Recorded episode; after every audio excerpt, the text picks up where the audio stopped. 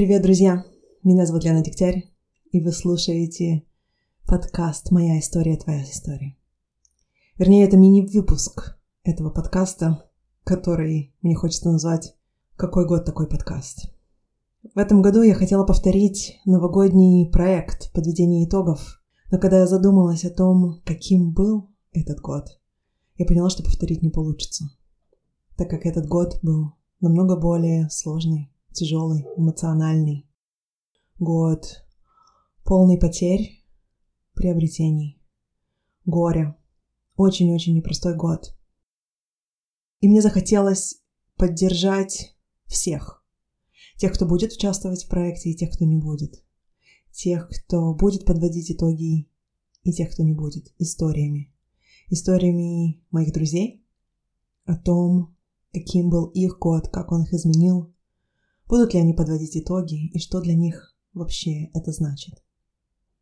Если честно, я давно не подвожу итоги как э, чек-лист достижений. Для меня намного важнее осмыслить все опыты, которые я получила в течение года, вплести их в свою историю, что-то отпустить, что-то признать как важное и ценное, посмотреть, какие уроки я выучила, посмотреть, каким человеком я стала. И это правда, Новый год всего лишь условный рубеж. Тем не менее, кажется важным иногда остановиться и посмотреть, а что было и как. Чуть-чуть отдалившись от самого происходящего, как бы со стороны, но еще раз посмотрев так же глубоко, переписав воспоминания, увидев важное и ценное, помимо сложного и болезненного. Я решила оставить все без цензуры, как есть, как разговоры между друзьями о том, каким этот год был для нас. С этим подкастом все через жопу, просто все. И меня, знаешь, я просто проживаю такие разные состояния, как от него, как будто бы, знаешь, как будто вот все то, что, что я приглашаю людей прожить, я проживаю в контексте этого подкаста. Ну, я вот прям сразу хотела сказать, что, типа, какой год такой подкаст.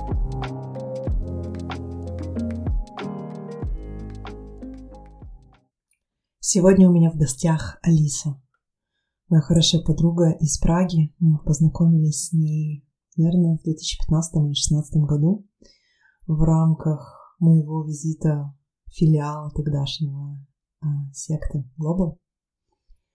Мы подружились и общались достаточно плотно все эти годы, включая сейчас, когда мы на разных континентах. И ее история для меня очень особенная, потому что она переплетается очень тесно с ее сложной личной историей. Этот человек всегда поражал меня своим оптимизмом и энтузиазмом и жизнестойкостью. И в нашем разговоре мы говорили и о личной истории, но как-то быстро у нас выпал разговор на философский лад. Я надеюсь, что наши размышления об уходящем годе будут для вас интересными. Я очень рада, что ты согласилась со мной поговорить, потому что мне кажется, что твой голос, он важный и, возможно, другой. Спасибо, что пригласила. Да, мы еще посмотрим. Может, из чепухи, как это она говорит. Нет, чепухи нет. Точно нет. Я думаю, что когда мы рассказываем нашу свою историю, там нет места для чепухи, потому mm. что она наша такая, какая есть. А, вот. Ну, расскажи тогда, каким этот год был для тебя? О, хм. Знаешь, первая мысль, что сказать что-нибудь такая новенькая. Каким этот год был для меня? Да таким же, наверное, как и всем. Это американские горки из эмоций, из сбывшихся ожиданий, каких-то резких поворотов событий, наверное, если коротко. Ты знаешь, вот ты говоришь таким же, как и для всех, и я э, уже записала несколько разговоров, и одна вещь, которая меня очень сильно впечатлила, которая неудивительная, но, знаешь, э, все равно как-то меня зацепило, что у всех на фоне, ну, войны, да, то есть этот год все равно прошел под эгидой, это такая самая большая трагедия, которую все проживаем и переживаем по-разному, происходит очень много своей сложной жизни, которая с нами случается без связи того, что происходит еще во внешнем мире. То есть это только добавляет. У всех все равно своя история происходит, расставание, дети, ну и все остальное, знаешь, болезни, то, что случается в каждой жизни. И как будто бы я почти... Я не могу сказать, что я забыла. Я переехала в новую страну и проживала весь этот год с личной миграцией, все, что с ней связано. Но как будто бы, да, немножко забыла, что есть еще все вот это. Mm-hmm. И ты... И знаешь, я хочу тебя спросить, какая была твоя жизнь до, то есть до этой точки? Моя жизнь разделилась на до и после, но это была э, история вот уже чуть больше, чем двухлетней э, давности, с зрителем, который ты являлась, когда я решила сказать, да, я схожу с тобой на свидание, и я забеременела в тот же вечер. И просто моя жизнь повернулась не то, что с ног на голову, это вообще невозможно назвать. И было все, и человек, которого я искала, ждала десять лет, который наконец-то осознал, что без меня ему не жить. И то, что я забеременела просто не от дуновения ветра. И то, что он переехал ко мне в Чехию, и то, что мы начали жить вместе просто вообще из ниоткуда. Я родила ребенка, и потом мы обнаружили, что у меня четвертая стадия рака и, и лечение. То есть это был такой... И потом, о-ла-ла, я помню, мы пошли в, в кафе, было солнечное такое утро, я вышла с ребенком, с бойфрендом, со своим лучшим другом, и у нас был отличный ланч. Я так, господи, кажется, кажется, я наконец-то чувствую, что я счастлива. Это...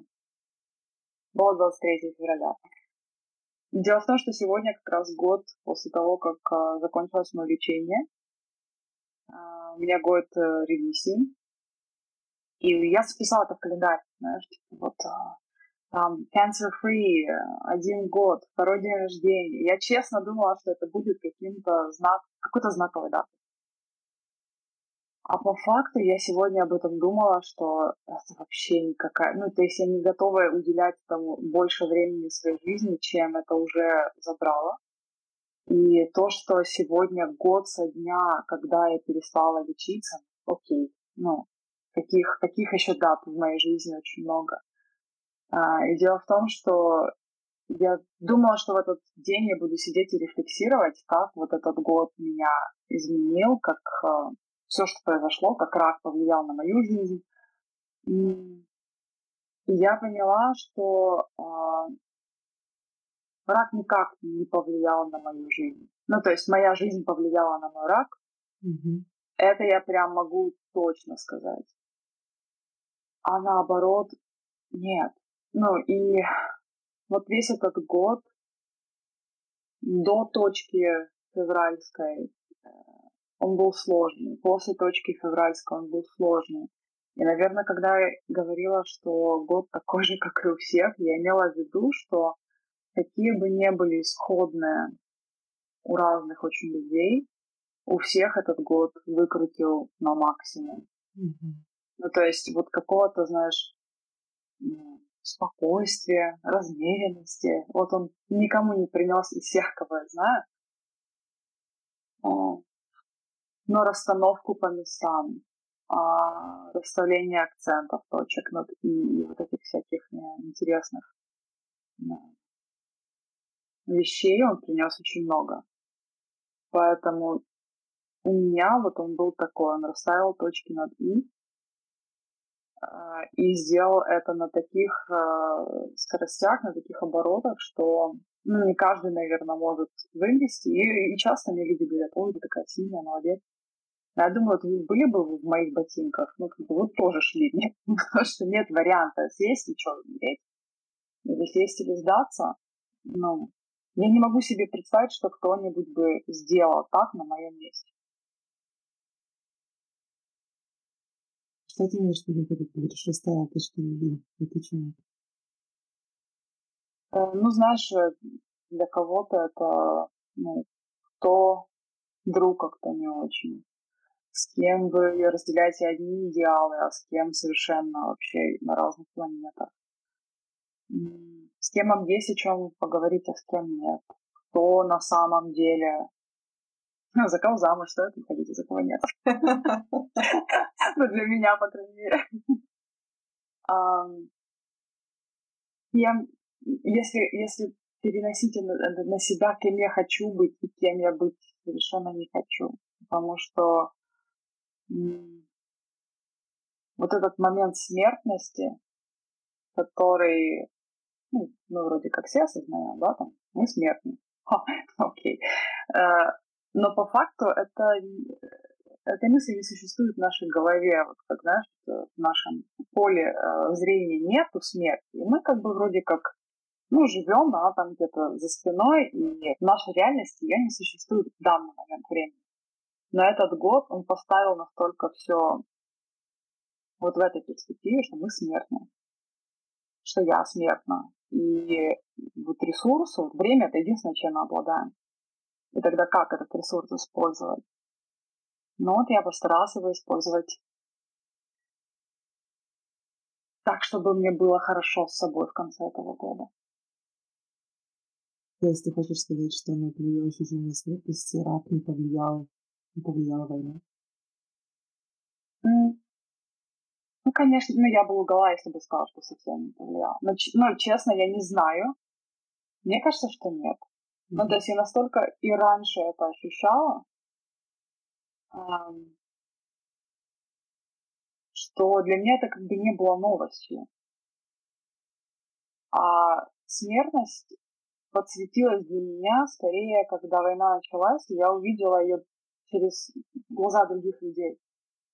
Когда люди начали смотреть на вещи так, как раньше смотрела на них я. И с очень многими людьми мы как-то на одной волне, что ли, стали, вот именно благодаря этому моменту, моменту осознания смертности. Интересно. Это ты говоришь, да, что сегодня двадцать, ты знаешь, я посмотрела на календарь, потому что двадцать четвёртого, да? А, то есть у меня уже завтра, вот, это ровно тридцать лет назад, двадцать четвёртого ноября, мы переехали в Израиль. Mm-hmm. И эта точка разделила мою жизнь до и после. То есть для меня вот туда просто закончилось мое детство. И начался трэш и ад, очень сложные переживания на многие годы вперед. Я к этой дате тоже, знаешь, теперь возвращаюсь, но это интересно. Сегодня я думаю, что я посижу с этим, что эта тема недавно всплыла. И я подумала, что, может быть, она все равно дискомпенсирована. Mm. Просто, к слову, вот ты говоришь, что ты хотела рефлексировать и решила этого не делать, или поняла, что это бессмысленно, или ты не хочешь это делать, как это делать? Ой, я себя заставляла порефлексировать, я прям вот садилась и так думаю, вот, вот сейчас должно же меня тут, ну, как-то догнать это все.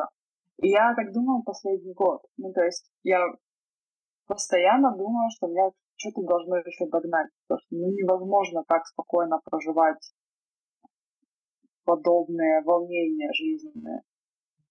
А, я поняла, что, мне кажется, это просто моя натура. Ну вот, есть задача, окей. Я, как это, когда я лечилась, я называла себя осликом. Вот, я голову опустила и не думала. Чего там впереди? неизвестно, чего там позади, неизвестно. Но вот я иду и считаю шаги. И это все, что я могу сделать. Но бонус осликовым ДНК, то, что они там выдержку имеют вообще экстраординарно, и что они до финиша таки дойдут. И там, где очень многие отвалятся по дороге, я дойду. И это вот моя такая суперсила.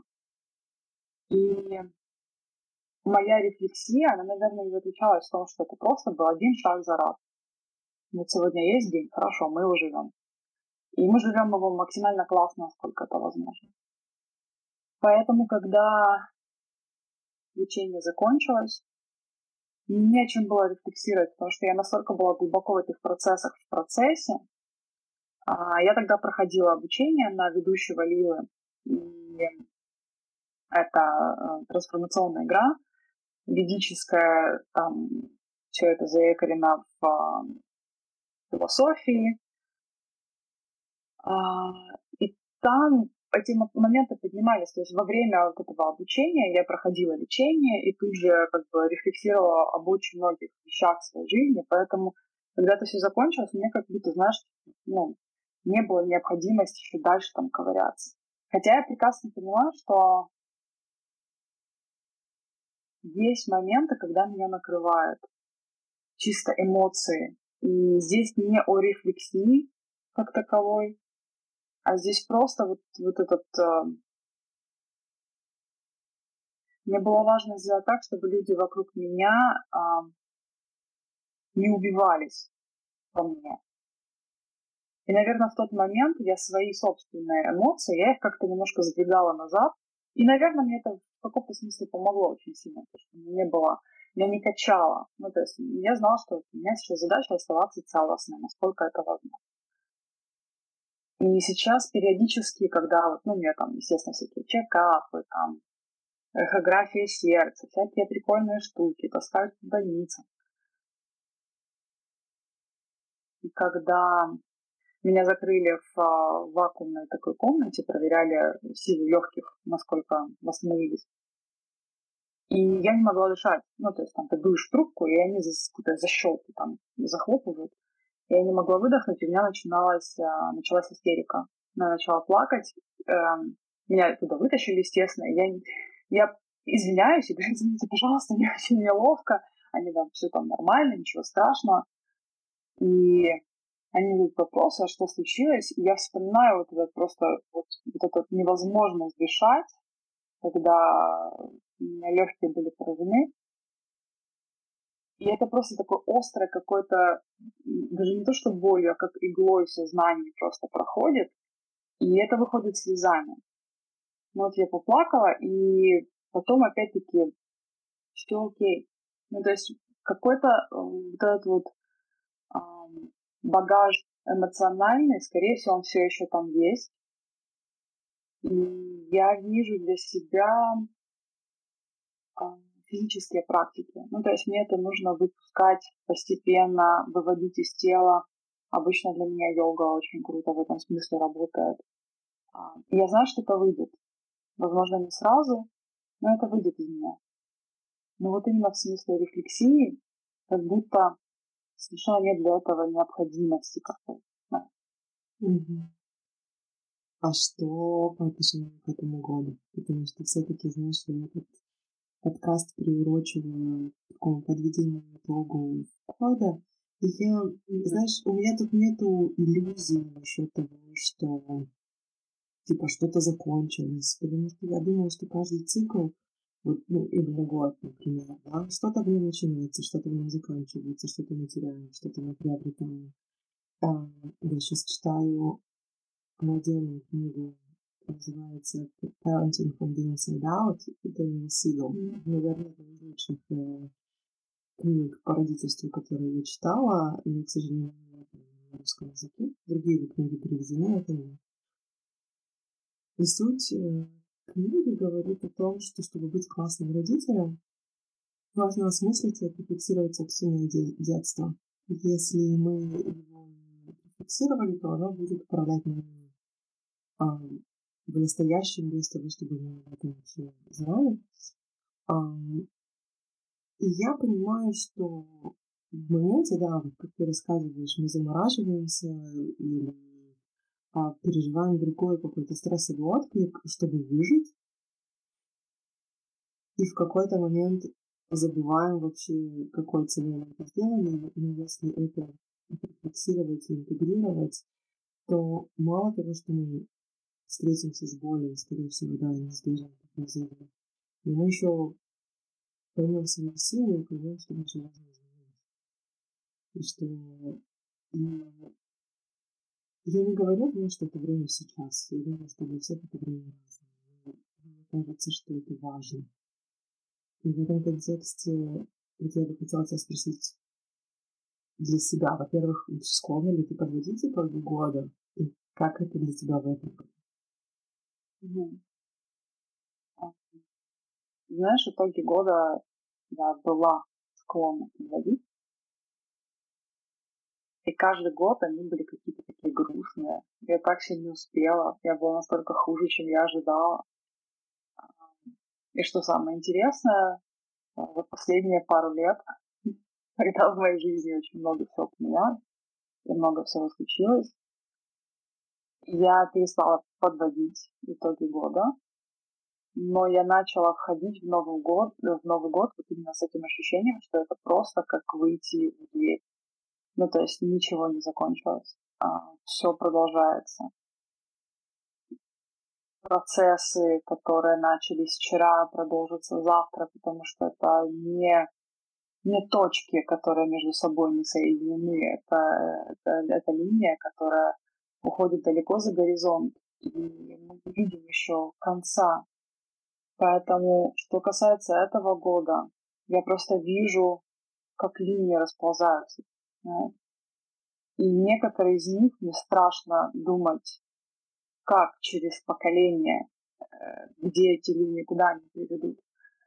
А какие-то вещи, эм, я вижу, что этот год настолько ускорил эти процессы некоторые, что mm-hmm. то, что возможно, а, но я на это смотрю в глобальном смысле. Ну, то есть отношения, например, как... Эм, э, к экономике и а, к энергетике в Европе.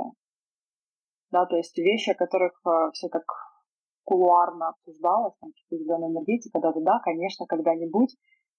И, возможно, а, вот этого перелома, вот этого слома никогда бы не случилось без того, что произошло. И это только один из аспектов. То есть Европа такая подсобралась и за девять месяцев сделала то, что она собиралась делать последние лет тридцать. И все у нее как-то руки не доходили. Очень многие процессы вот так вот закрутились. Знаешь, как будто гайки кто-то завинтил вот на полную. И это и страшно, и безумно интересно одновременно. И вот моя, моя жизнь, она, мне кажется, очень маленькая. Вот в этой палитре разных событий. Она для меня важна. И я надеюсь, что из меня тоже исходят какие-то линии, которые потом когда-нибудь, куда-нибудь, кого-нибудь приведут. Но я вижу себя частью вот этого большого целого, которое сейчас бьется, как сердце, знаешь. И это безумно интересно жить в это время. Страшно, ужасно, это больно, безусловно. В очень во многих смыслах в этом году я пережила такую боль, которую я никогда в жизни не испытывала. И я не знала, что можно такое испытывать. И в это же время это вынесло меня на какой-то совершенно новый уровень осознание собственных эмоций, что я вообще на такое способна, способна так чувствовать. Какие-то, знаешь, заплатки на личность, которые мы ставим, не проработав какие-то вещи, а убеди себя, что мы проработали какие-то вещи. И, естественно, вот эти, ну, эти заплатки все слетают просто, как, как осенние листа. Mm-hmm. И ты встречаешься с собой голым, со своей личностью, со своим «я».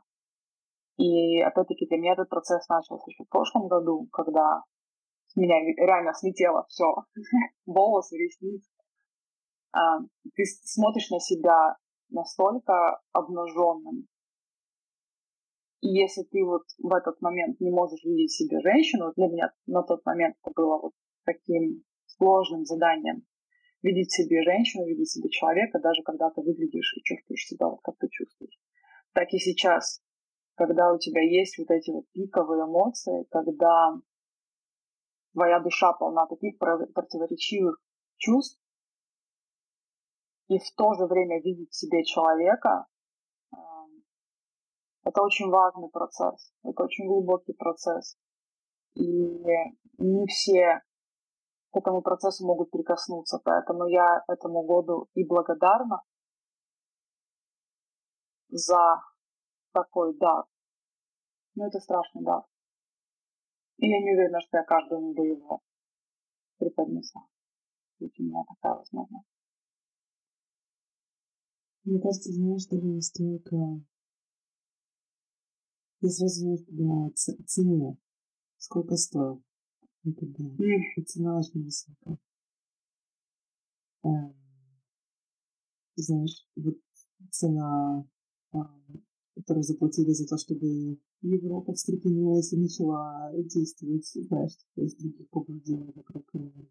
То есть цена э, вот этого кризиса, который ведет к изменению, еще непонятно в какую сторону, права вот все эти ниточки, которые в разные стороны расплетаются и как они сплетутся,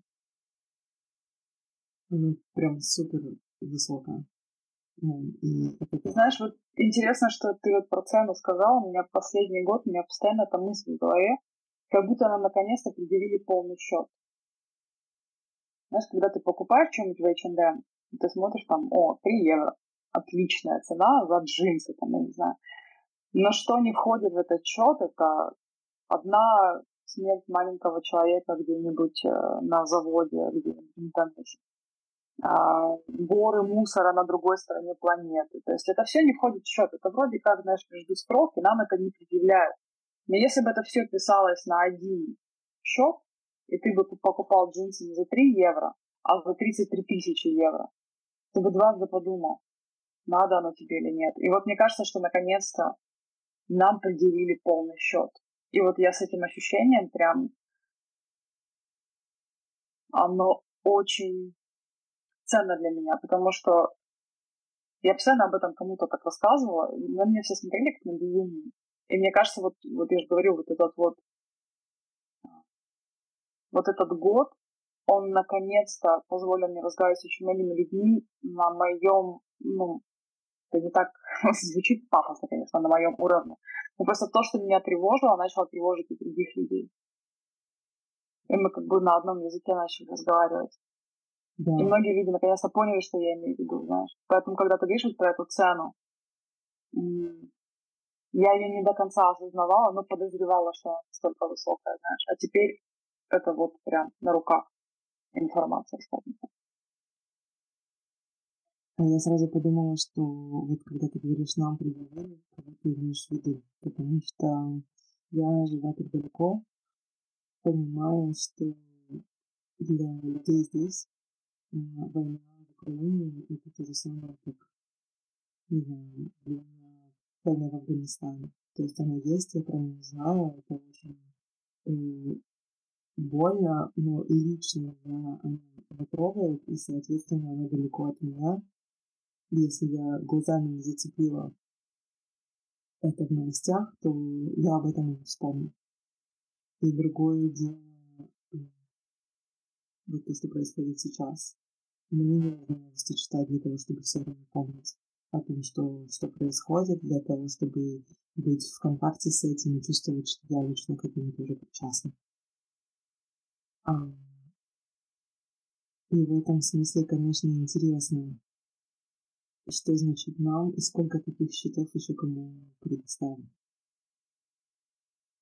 Ну, знаешь, я считаю, что это и счет лично мне, например, в том числе. Я себя считаю ответственной за то, что случилось. А...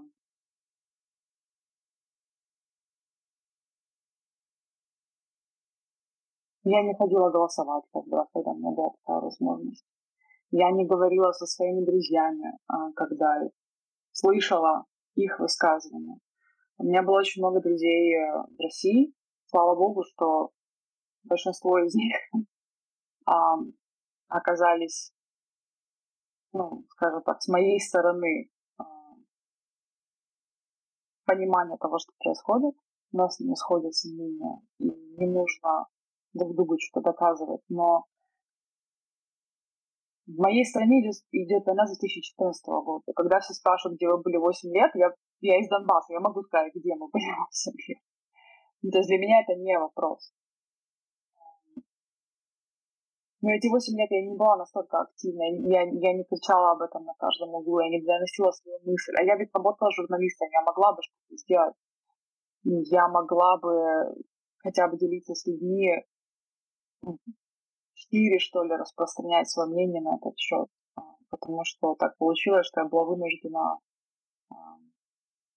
погружаться в этот вопрос достаточно глубоко, потому что так получилось, что родители у меня были разного мнения, и в две тысячи четырнадцатом году я, как оказалось, между двух огней, и мне нужно было держать какую-то, ну, здоровую, адекватную, оценивающую позицию, потому что в противном случае наша семья развалилась бы. И я благодарна себе за то, что тогда у меня были на это силы. И я благодарна своим родителям за то, что мы, мы как оставляли двери открытыми. Ну, то есть по прошествии лет мы все, все сошлись примерно к одному мнению. Сейчас у нас нет разногласий. Но это длилось восемь лет, сойтись в этой точке. И тот факт, что мы не закрывали двери и не открещивались друг от друга, это очень важно и, и было очень сложно. Поэтому нам предъявили счет. Мне кажется, мы сами себе наконец-то предъявили счет. Потому что то, что сейчас происходит, это, на мой взгляд, безусловно, ответственность каждого, кто читал новости и говорил, это не мое дело. Кто читал о том, что права журналистов ущемляют, и говорил, ну, ничего я могу сделать. То есть в Украине у нас есть понимание, что мы хотя бы пытались. То есть я выходила в две тысячи четвёртом году в оранжевую революцию, я ходила там на площадь, было пятнадцать лет, я красила волосы в оранжевый цвет, и там... но у меня было ощущение, что я могу что-то изменить. И мне кажется, для моего поколения вот эта мысль, что мы можем что-то изменить, если мы протестуем, если мы говорим «нет». Это очень важно, что у нас это ощущение было. В России, по-моему, этого ощущения не было. И то, что сейчас там происходит, это, на мой взгляд, это прямая закономерность того, что, ну, это выбор человека. Я не буду туда смотреть. Пока я туда не смотрю, этого не существует. Поэтому в большей или меньшей ли степени, но мы все виноваты в том, что происходит. Были люди, которые кричали громче. И что самое интересное, эти люди говорят, что они тоже виноваты. Знаешь, поэтому... Я думаю, что все так или иначе чувствуют себя участными. Однозначно. Я... не хотела уходить в эту тему, если честно. А, да, ну, я... Но... Но она... она я, я не думаю уходить. Мне просто хочется, знаешь, ее вплести в, в личную историю все равно, да, вот, ну, год прошел, мы все пережили что-то, со всеми, и часть этого мы вытеснили, отложили, решили не трогать, и вот, знаешь, мне откликнулось то, что ты говорила про соприкасаться со смертью, потому что одна из вещей, которые я вижу в себе, что чем больше я соприкасаюсь со смертью, для меня эта тема, она, я пытаюсь ее всегда держать в уме, я каждый день каким-то образом помнить и думать э, об этом. Но это меня очень сильно про жизнь, про то, что вот тогда мы начинаем больше замечать жизнь, когда у нас начинает становиться наша собственная смертность. И одна из вещей, э, которые мы в кризисе приобретаем, это узнавание себя. То есть какие мы на самом деле, что, что, на что мы способны, в кризис, да, может быть, в спокойные времена нас и сложно поднять из нашего прекрасного лежбища, но когда наступает э, экзамен, мы все идем его сдавать, и вдруг оказывается, что у нас больше сил, что у нас есть какие-то ценности, что мы способны что-то менять, что мы способны замечать вокруг жизни, что у нас наши линзы протирают, э, вот это вот все происходящее. И мне хочется пригласить людей соприкоснуться и с этой частью себя тоже, которая сто процентов проявилась в этом году у всех. Я знаю, что это точно случилось и со мной тоже. И я, знаешь, я никогда не была склонна подводить итоги, потому что мне было интересно смотреть на свои, ну, типа, достижения, недостижения. Я всегда чувствовала себя интуитивно, что вот как ты говоришь, что я точно хуже, чем, чем я бы хотела. А, я видела, как там, когда я жила в Германии, с года в год перекочевывал пунктик в планах выучить немецкий язык. А, когда это случилось четыре года подряд, я просто перестала это делать и поняла, что, возможно, мне это не так важно, как, как я думаю, и что это должно быть важно. Потому что если бы это было важно, я бы уже это сделала, скорее всего. Но я понимаю, что вот погрузиться в то, чем я жила, то, что я переживала, то, какие уроки я выучила, каким человеком я стала, какие качества у меня проросли, а что от моей жизни отпало, это такая важная, это важный навык, мне кажется. И я думаю, что вот люди, которые ведут дневники, с ними это, в принципе, происходит каждый день на микроуровне. Классно иногда вернуться и выгрузиться что-то на макро и посмотреть, как это выглядит глобально, у меня из этого день. Я не веду дневники. И поэтому мне периодически просто полезно э, пересобраться вокруг того, кто я сейчас и что, что мне сделало такое. Ты ведёшь дневники? Скажи, ну, то есть на каком уровне у тебя происходит вот такая вот история? На самом деле дневники я не веду очень давно, но эта история имеет место быть, безусловно, но вот именно в этом макро, макроформате. Когда я говорю об этом макроуровне, я смотрю на себя два года назад, и смотрю на себя сейчас. И тогда я была девушкой, у которой было очень много, а внутри было очень пусто.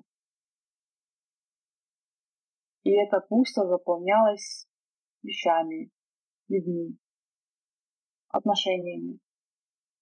И, казалось бы, это были, знаешь, так, quality items. То есть это были хорошие вещи, хорошие люди, хорошие отношения, но при этом, вот я помню, мы тогда с тобой сидели, и ты говоришь, а это делает тебя все счастливой? И я так понимаю, что отвечать напрямую не хочется, потому что нет. И сейчас, когда я смотрю на свою жизнь, на то, кем я являюсь, я действительно горжусь собой. Не потому, что я там позаканчивала кучу курсов, сменила деятельность, я успела погрузиться в новую карьеру, делать кучу всего, но не в этом, не в этом заключается вот эта вот гордость собой, а то, что э, я как-то настолько начала жить, как-то все вещи, которые я раньше откладывала, как будто время сейчас, как будто тот человек, которым я когда-то хотела стать, я им стала, даже не то, что становлюсь, я им стала. У меня пропал синдром самозванца, который был, по-моему, впаян вообще в прошивку мою. И его просто больше нет. Ну, то есть, да, я, я, я человек, который не делает все идеально. Но нет синдрома самозванца. Я настолько спокойно... Безусловно, иногда я просыпаюсь, и мне хочется больше. Я просыпаюсь и думаю, вот если бы у меня не было ребенка, у меня было бы двадцать часов в день, когда я могла бы заняться чем-нибудь другим. Я могла менять подгузники и э, э, варить кафе. Но в то же время я понимаю, что, окей, да, у меня сейчас вот есть полтора-два часа в день, когда я могу быть продуктивной. И я за эти полтора часа делаю больше, чем два года назад я делала за два года.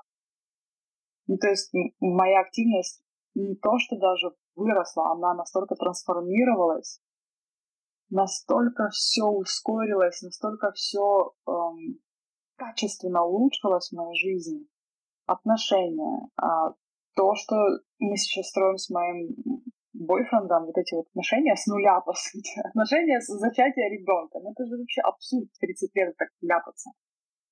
Но, тем не менее, это отношения, которые, которые я хотела всегда. Вот они именно такие, как, как я вот всегда мечтала. Это именно тот человек, о котором я всегда мечтала. И не потому, что я слепая и закрываю глаза на кучу там недостатков. А, нет, я вижу его недостатки, и они мне тоже представляются именно такими, какие я хотела бы иметь в мужчине вот своей мечты. А, вот он именно тот. А, этот ребенок, на которого я смотрю, думаю, блин, я теоретически знала, что когда-нибудь у меня будет ребенок, да? В активную фазу э, делания я так и не вошла, мне было сложно это все представить. И вот теперь у меня есть ребенок, я понимаю, что он фантастический просто. И да, это не всегда просто, но это удивительная какая-то совершенно новая э, грань реальности вообще человеческой. Способности любить, э, способности наблюдать.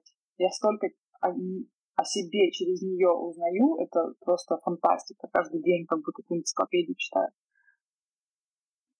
И я понимаю, что все случилось так, как случилось. Всему свое место и время. И вот этот год, то, что он принес вот эти вот пики эмоциональные,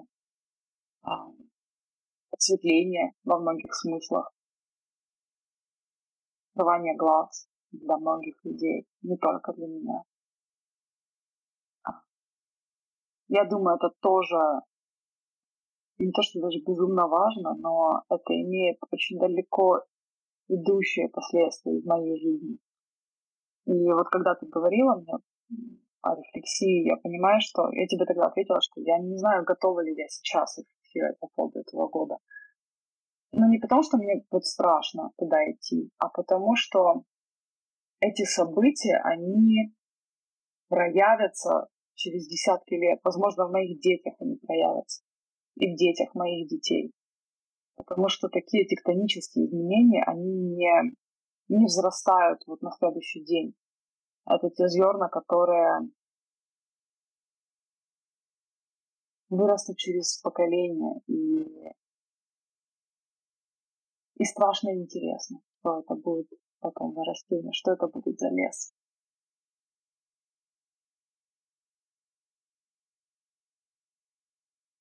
Я согласна. Я согласна, что это, это точно не значит не про уровень.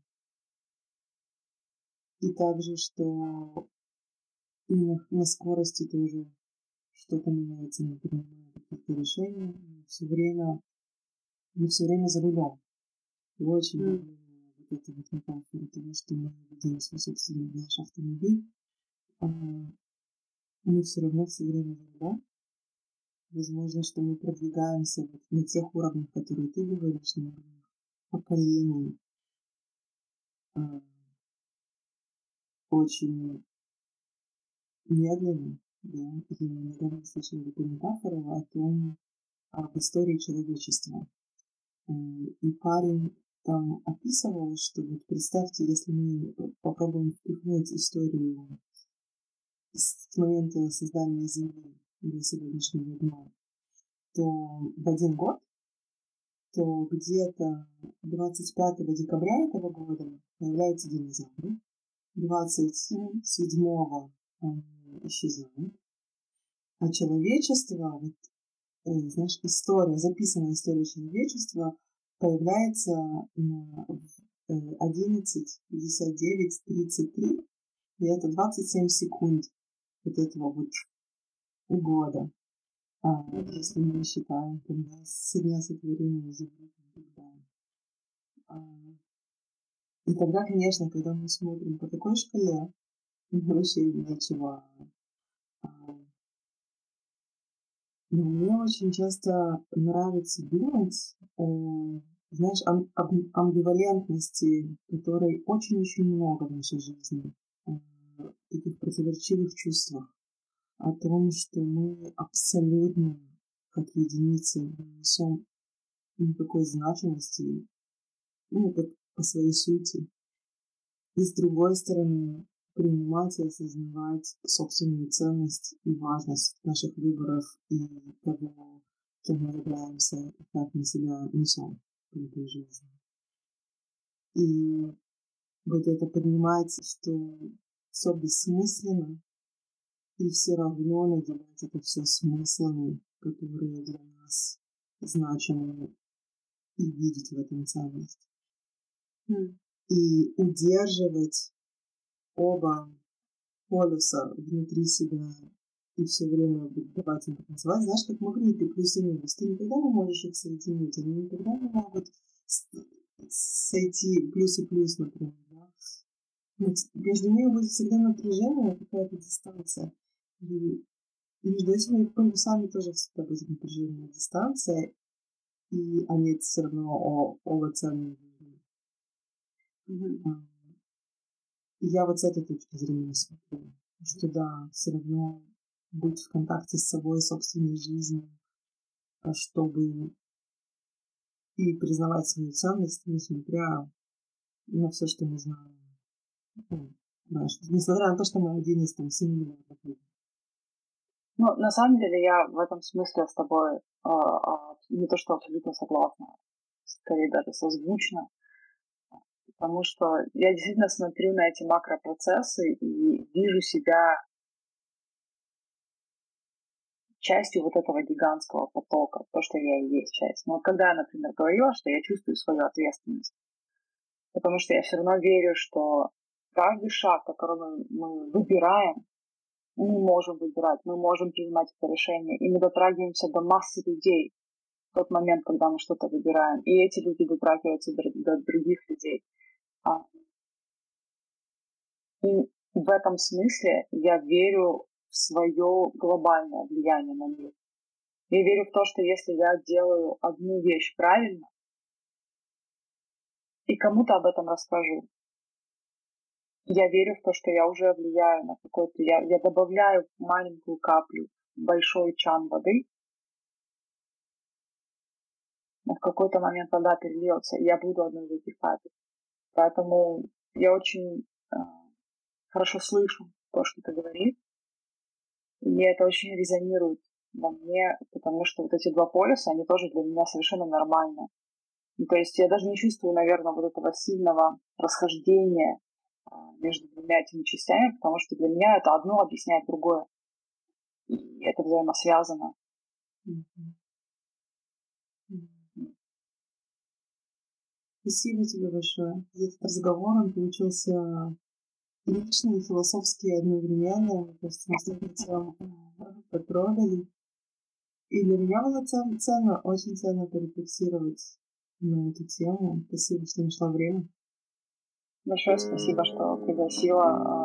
Безумно рада стать частью действия.